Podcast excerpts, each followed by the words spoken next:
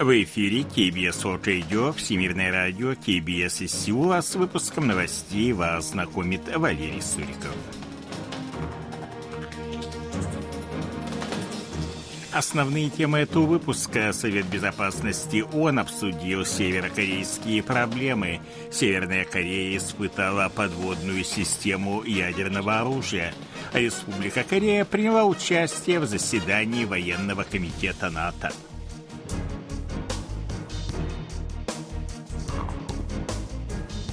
А сейчас эти и другие новости более подробно. 18 января по запросу Республики Корея, США и Японии прошло закрытое заседание Совета Безопасности ООН по вопросам нераспространения ядерного оружия из Северной Кореи. В нем принял участие Хван Джунгук, посол Республики Корея, которая 1 января приступила к обязанностям непостоянного члена Совбеза. В ходе заседания обсуждались недавний запуск Пхеньяном твердотопливной баллистической ракеты, его агрессивные заявления в адрес Сеула и угрозы глобальной безопасности. Южнокорейский представитель отметил изменения в ядерной политике Севера за последние 2-3 года и призвал обратить внимание на ряд новых угроз, которые подрывают глобальный мир. 19 января министр иностранных дел Северной Кореи Чве Сон Хи вернулась в Пхеньян по завершении визита в Россию. 16 января она встретилась с министром иностранных дел России Сергеем Лавровым и президентом России Владимиром Путиным. По сообщению пресс-службы Кремля, Россия заинтересована в дальнейшем развитии отношений с Северной Кореей во всех областях, включая чувствительные. Как отмечается в сообщении российского МИД, Чве Сон Хи и Сергей Лавров обсудили двусторонние отношения, включая реализацию соглашений, достигнутых в сентябре прошлого года на российско-северокорейском саммите, а также график будущих политических контактов. Чве Сон Хи встретилась также с вице-премьером России Александром Новаком. Обсуждались пути сотрудничества в торгово-экономической области. Москва и Пхеньян нацелены на развитие отношений во всех областях, в том числе и чувствительным, заявил журналистам пресс-секретарь президента России Дмитрий Песков, комментируя визит в Россию министра иностранных дел КНДР Чве Сон Хи. В свете данных заявлений южнокорейское правительство активизирует наблюдение за северокорейско-российскими обменами. Об этом сообщил представитель Министерства иностранных дел Республики Корея. Все обмены должны осуществляться без нарушения резолюции Совбеза ООН, помогая соблюдению мира и стабильности на Корейском полуострове.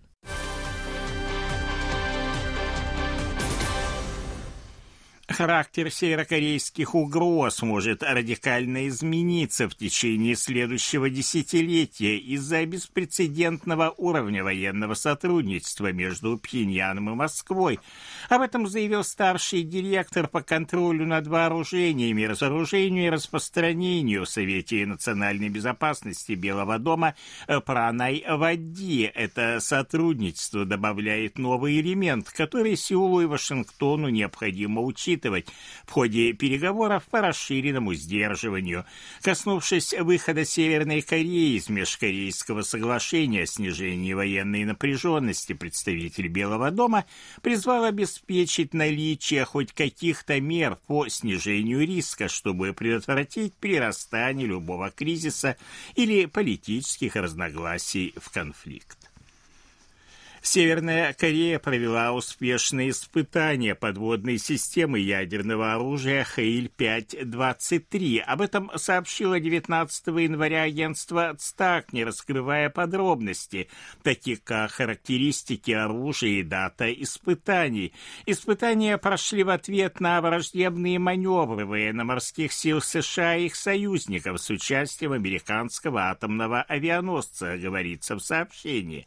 В нем содержится содержится предупреждение о катастрофических последствиях действий, создающих безрассудную истерию конфронтации.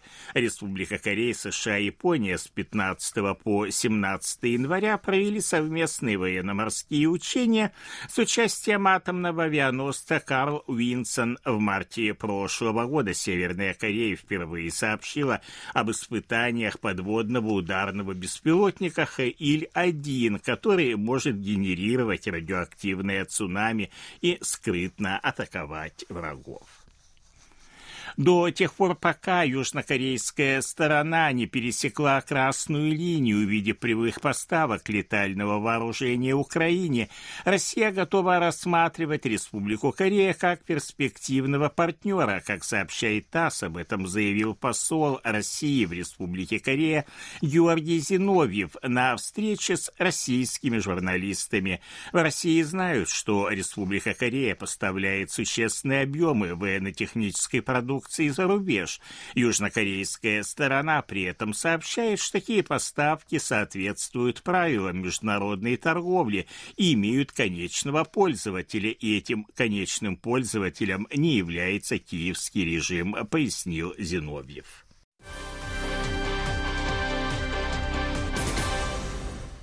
Заместитель председателя Объединенного комитета начальников штабов Вооруженных сил Республики Корея генерал-лейтенант Хван Юсон принял участие в заседании военного комитета Организации Североатлантического договора НАТО. Оно проходило 17-18 января в Брюсселе. Хотя Республика Корея и не является членом НАТО, ее пригласили принять участие в заседании вместе с делегациями трех других стран-партнеров организации в Индо-Тихоокеанском регионе Австралии, Японии и Новой Зеландии. Выступая на заседании, генерал Хван Юсон назвал развивающийся ракетный и ядерный потенциал Северной Кореи самой большой угрозой миру на Корейском полуострове и в регионе, подчеркнув необходимость тесного сотрудничества мирового сообщества для ее сдерживания. Республика Корея заняла 5-е место в рейтинге 145 армий мира 2024 года по версии американского сайта Global Firepower. Она поднялась на одну ступень по сравнению с 2023 годом. В 2013 году Республика Корея заняла 9-ю позицию, в 2014 – 7-ю, а с 2020 по 2023 год занимала 6-ю. Между тем, Северная Корея опустилась с 34 на 36 место, в то время как в 2019 году она находилась на 18 месте. Оценивая армии мира, Global Firepower использует более 60 критериев, среди которых численность вооруженных сил, количество, качество вооружений, экономическая составляющая, мобилизационный ресурс и оборонный бюджет. Сильнейшие в мире армии обладают США, далее следуют Россия, Китай и Индия. В первую десятку входят также Великобритания, Япония, Турция, Пакистан и Италия. 19 января в южнокорейской провинции Канвондо открылись 4-е зимние юношеские Олимпийские игры. Международные соревнования, в которых участвуют спортсмены от 15 до 18 лет, завершатся 1 февраля. Республика Корея – первая азиатская страна, принимающая молодежные соревнования по зимним видам спорта. В нынешних играх принимают участие 1802 спортсмена из 78 стран. Делегация страны-хозяйки самая крупная, в ней 102 спортсмена.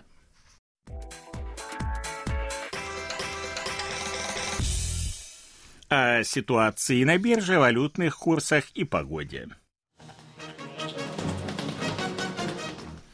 Главный индекс корейской биржи Коспи – 2440,04 пункта. Индекс биржи высокотехнологичных компаний Косдак 840,33 пункта. Валютные курсы следующие: 1339 вон за доллар, 1456 вон за евро. В Сеуле солнечная погода, очень тепло, ночью до +2, днем до +9. Такая же погода и в ближайшие дни.